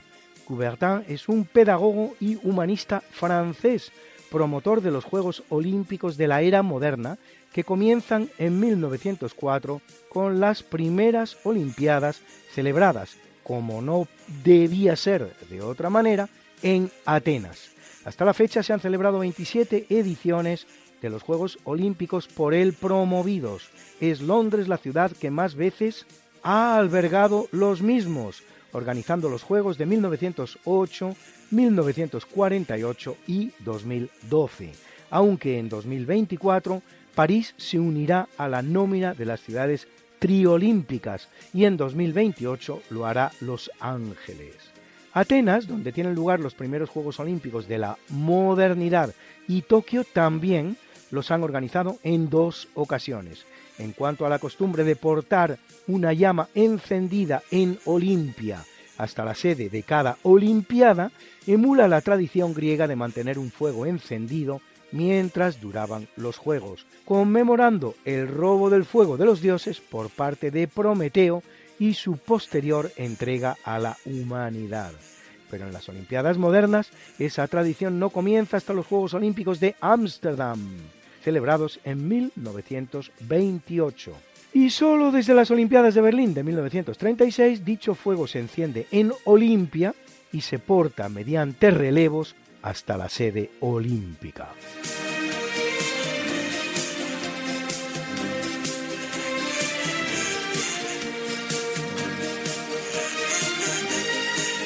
En 1942, en el marco de la Segunda Guerra Mundial, tiene lugar el primer gaseamiento mediante gas ciclón B de judíos en el campo de concentración de Auschwitz, sito en Polonia, en el que según algunos cálculos podrían haber sido asesinadas a lo largo de toda su vida como campo de exterminio, tres años, hasta un millón cien mil personas, un millón de ellos judíos, a un ritmo que alcanzaría las mil personas al día.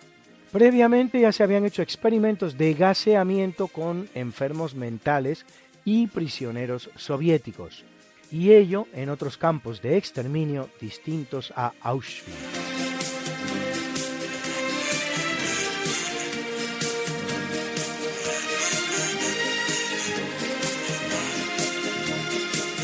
En 1961 entra en vigor el Tratado Antártico, que reserva la totalidad de dicho continente para la libre investigación científica de tipo pacífico, quedando expresamente prohibido cualquier acto de tipo militar, el uso de bases con fines militares y el ensayo de cualquier clase de arma, las explosiones nucleares o el almacenamiento de material radiactivo.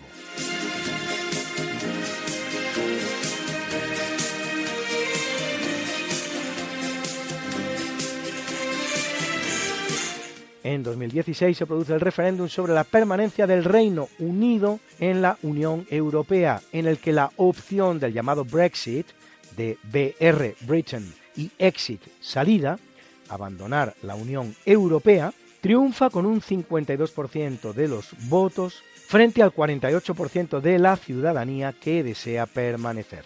El primer ministro británico David Cameron tiene que dimitir, dejando tras de sí un montón de incertidumbres tanto en su país como en toda Europa. Además, se da la circunstancia de que ya había convocado un referéndum en Escocia sobre la permanencia del país en el Reino Unido, el cual había ganado por un margen no excesivo, 55 frente a 45, bajo el argumento precisamente de que para que Escocia permaneciera en la Unión Europea era necesario que siguiera perteneciendo también al Reino Unido. Bruna, Bruna, nació María y está en la cuna, nació de día, tendrá fortuna. Por dar a la madre su vestido largo y entrar a la fiesta con un traje blanco reina cuando María cumpla 15 años. Te llamaremos Negra María, Negra María que abriste los ojos en carnaval. En el capítulo del natalicio nace en 1722 Fray Juan Ramos de Lora, misionero español de la Orden Franciscana, primer obispo de Mérida y Maracaibo y fundador de la Universidad de los Andes la segunda de Venezuela después de la de Caracas. Para ese entonces, España lleva ya unas 20 universidades creadas en América, en las que además no solo cursan estudios los españoles de aquellas tierras, sino también muchos indígenas. Para cuando a principios del siglo XIX España pierda buena parte de su vasto imperio en el que no se pone el sol, habrá dejado en esos territorios casi 30 universidades, a las que añadir la que es la primera de toda Asia, la de Manila, fundada por Miguel Benavides.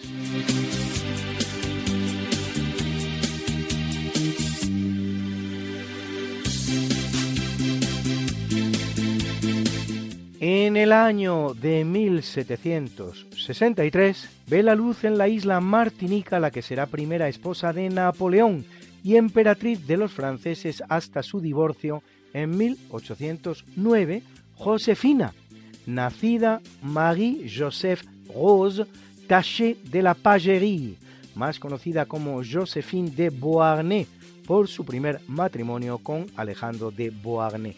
La isla Martinica es una isla del Rosario, de pequeñas islas caribeñas, al norte de las tres grandes islas del Mar Caribe que son Cuba, la Española y Puerto Rico de apenas 1.128 kilómetros cuadrados, descubierta de hecho por Cristóbal Colón en su cuarto viaje a América y que será finalmente conquistada por los franceses en 1635, pasando por algunos breves períodos de dominación británica.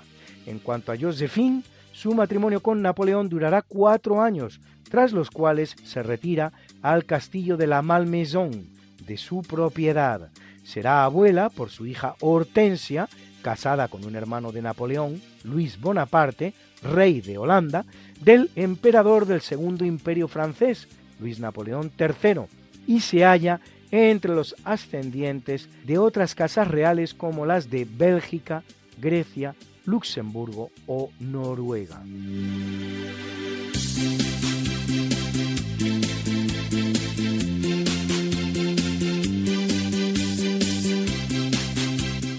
1894 viene al mundo Eduardo VIII, rey del Reino Unido, desde la muerte de su padre, acaecida el 20 de enero de 1936, hasta su abdicación el 11 de diciembre del mismo año. Un corto reinado de 10 meses y 21 días que termina cuando decide casarse con la norteamericana Wallis Simpson, dos veces divorciada y de origen plebeyo. Al abdicar accede al trono su hermano Jorge, que reina como Jorge VI, el famoso rey tartamudo protagonista del filme El discurso del rey. Aunque Eduardo recibirá el título de duque de Windsor, vivirá muy alejado de su familia, convertido en una especie de apestado, no pudiendo ni siquiera asistir al entierro de su hermano, al que había hecho rey con su abdicación, y no tendrá descendencia.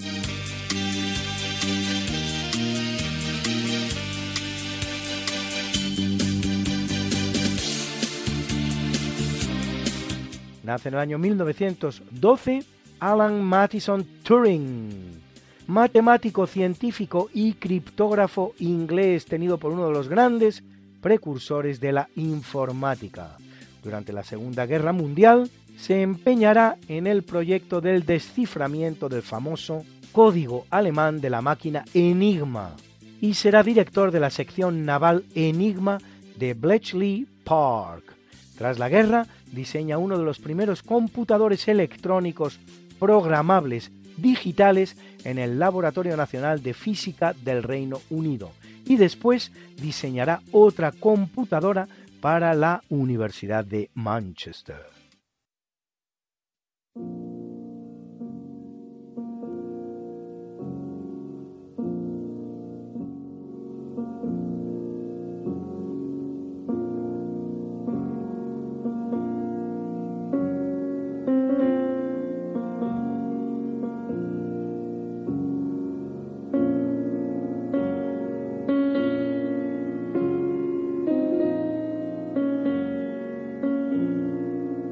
En el capítulo del obituario, en 1839 abandona el mundo el gran botánico español Mariano Lagasca, discípulo del gran científico, también español, Antonio José de Cabanilles, y compilador de un extenso herbario, así como autor de obras fundamentales de la botánica como descripción de algunas plantas del Real Jardín Botánico de Madrid o Introducción a la criptogamia en los anales de las ciencias naturales. De ideología liberal, pasará 11 años de su vida exiliado en Londres y en Jersey, isla del Canal de la Mancha.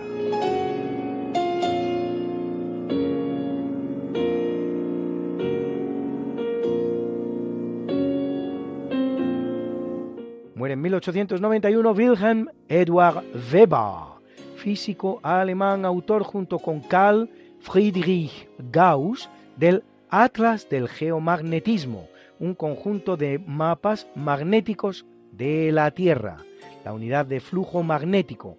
El Weber, por la pronunciación inglesa que utilizamos también en español, se llama así en su honor.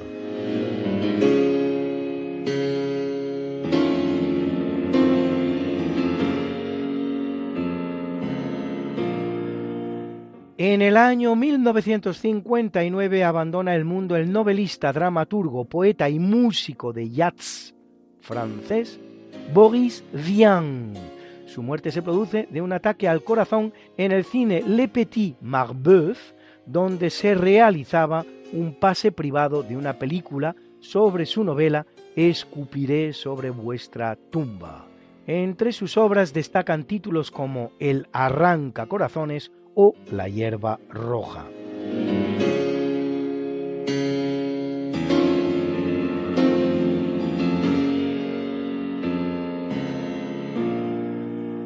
En el año 1996 pasa al otro barrio Andreas Papandreou, político griego que se opondrá a la dictadura de los coroneles establecida en Grecia con el golpe de Estado del año 1990. 68. Con el restablecimiento del orden constitucional en 1974, Papa Andreu retorna del exilio, funda el movimiento socialista panhelénico o PASOK y en 1981 gana con él las elecciones generales, siendo elegido primer ministro de Grecia, cargo que renovará en 1985.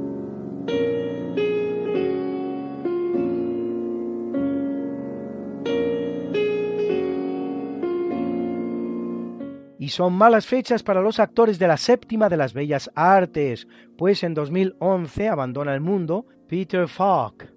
Peter Falk, según creemos los españoles que se dice, excelente actor estadounidense, el irrepetible protagonista de aquella serie mítica que fue el Teniente Colombo, que conseguía aturdir a los peores asesinos con su cansina persecución hasta hacerles derrumbarse y confesar sus atroces crímenes.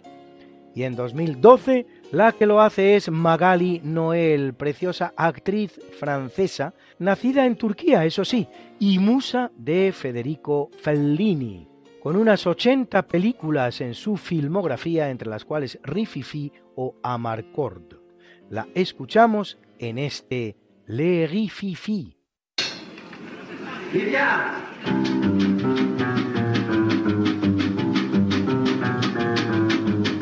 homme est un type à la cool, toute la sainte journée il se les roule. Il a beaucoup de philosophie, mais il aime trop la rififi.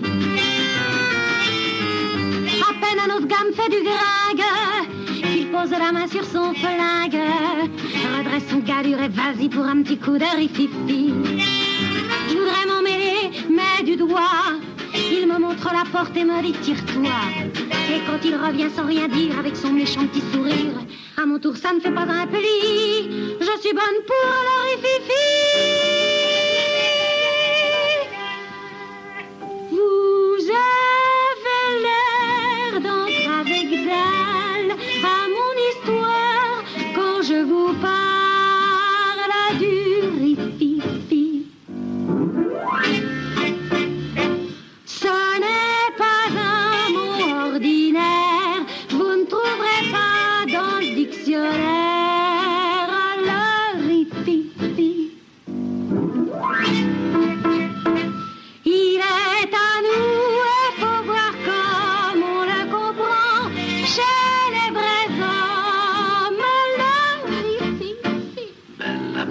belíssima.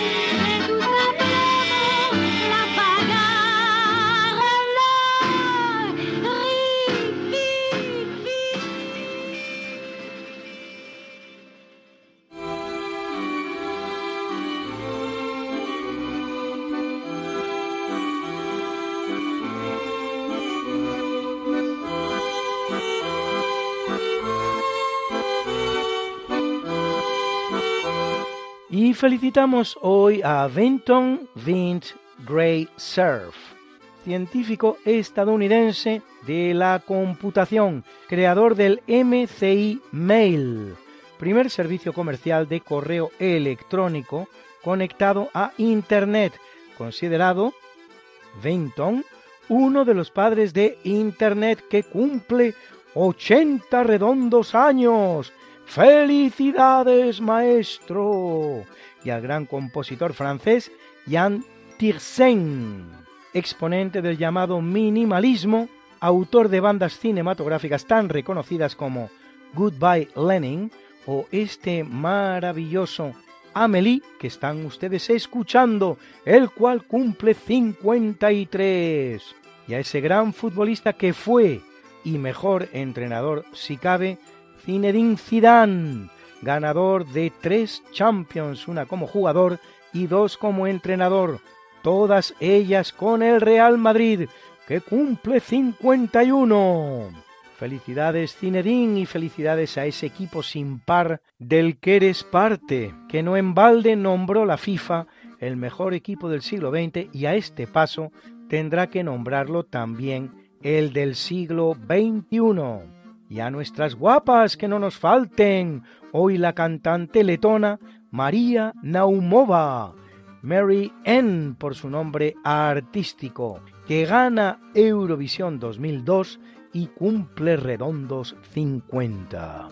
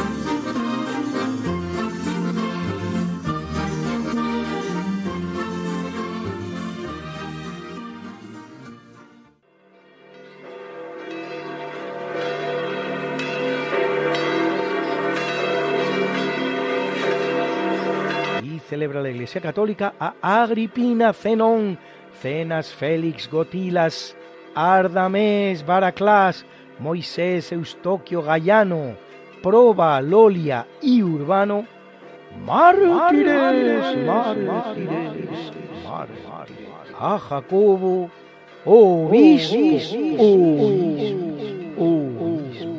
a Juan y José Cafaso, presbíteros, presbíteros, presbíteros, y a Aristócles, Demetriano y Atanasio, confesores, confesores.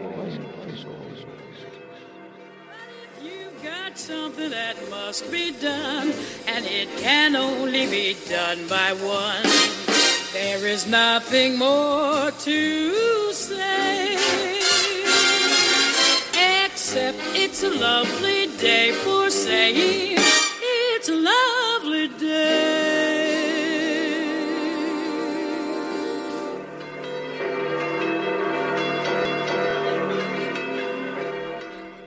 Gracias Luis Antequera por esta sección de historia de diálogos con la ciencia. Y a continuación, el profesor José Manuel Amaya presenta la sección de curiosidades científicas. Buenas noches, señoras y señores oyentes. Soy José Manuel Amaya y, como siempre, un honor dirigirme a ustedes desde esta emisora y en este programa. De todo lo que llevamos eh, dicho y comentado en ediciones anteriores, les dije que le quería dar una serie de definiciones que se ajustan eh, en realidad a todo lo que hemos venido exponiendo. El concepto de ciencia, el concepto de tecnología, el concepto de ingeniería. Y por encima de estos tres conceptos está el concepto de filosofía porque también vamos a tratar en su momento la filosofía de la ciencia y la filosofía de la tecnología. Curiosamente, la filosofía de la tecnología surgió antes, pero bastante antes, de la filosofía de la ciencia que nació en el siglo XX, concretamente en 1922, en, en Viena. Empiezo por dar la definición de ciencia, o perdón, la definición de filosofía, que es la ciencia del conocimiento de todas las cosas por sus causas y razones últimas. Es decir, es llegar al final de los conocimientos sobre las realidades que se nos presentan en el mundo. La ciencia es una parte de la filosofía y se puede eh, definir como toda aquella actividad intelectual, objetiva y rigurosa, fundamentada sobre una base hipotético-deductiva y por lo tanto matematizable, que configura la visión del mundo en el espacio y en el tiempo. pasamos ahora a la definición de tecnología, porque al definir la ciencia de la forma en que la hemos decidido, eh, se puede decir que la ciencia es la cultura del pensamiento y la tecnología. La palabra tecnología viene de la palabra griega tesne. Tesne eh, es la transformación de una realidad natural en una realidad artificial, cosa que llevaban a cabo eh, los griegos, por ejemplo, eh, Tales de Mileto, que fue el, primer filósofo de la serie llamada, la llamada serie dialéctica, el primer filósofo, Tales de Mileto, llevó a cabo una transformación del cauce de un río eh, que tenía el, cauce natural en un cauce artificial. Es decir, hizo en realidad una obra de ingeniería. Bien, entonces la tecnología se define como la cultura material en su forma de acción transformadora de la materia para conseguir una determinada finalidad. Esta finalidad puede ser ética, aética o antiética. Evidentemente, la tecnología bien enfocada tiene que conseguir una finalidad que esté dentro de la ética, evidentemente, pero también se lleva a cabo una tecnología que está en contra de la ética y eso evidentemente va en contra de la naturaleza humana. Y mm, la ingeniería es la realización material y hecha efectiva del contenido de la tecnología. De manera que la, ingeniería también se podría definir cuando a la tecnología se le agrega economía y organización, entonces se obtiene la ingeniería. Y en definitiva, la tecnología es la ciencia de la técnica. De modo que mm, les he expuesto estas eh, definiciones que ya iremos profundizando dentro de su mm, contenido y mm, dando una serie de normativas que deben cumplirse en todas las que hemos traído a colación en el día de hoy. Por lo tanto, termino aquí mi comunicación con ustedes y como siempre, hasta la semana que viene, si Dios quiere. Muchas gracias, profesor José Manuel Amaya, por habernos explicado hoy estas curiosidades científicas. Terminamos el programa de hoy, 23 de junio de 2023. Les esperamos la semana que viene, si Dios quiere. No falten. A continuación, el Catecismo de la Iglesia Católica, que sé que les gusta y mucho. Con esta oración que hago a veces, Monseñor, no, Señor, dame una voz como la de Monseñor Munilla y una sabiduría como la suya. Le pediremos a San Juan Pablo II que interceda por nosotros para que se nos libre del mal. Muchas gracias, hasta la semana que viene y aquí estaremos si Dios quiere. No falte.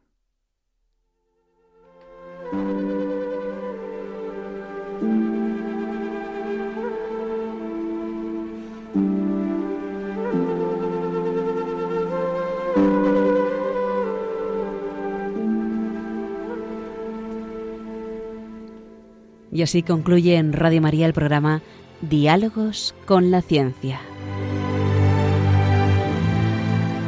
Dirigido por Javier Ángel Ramírez.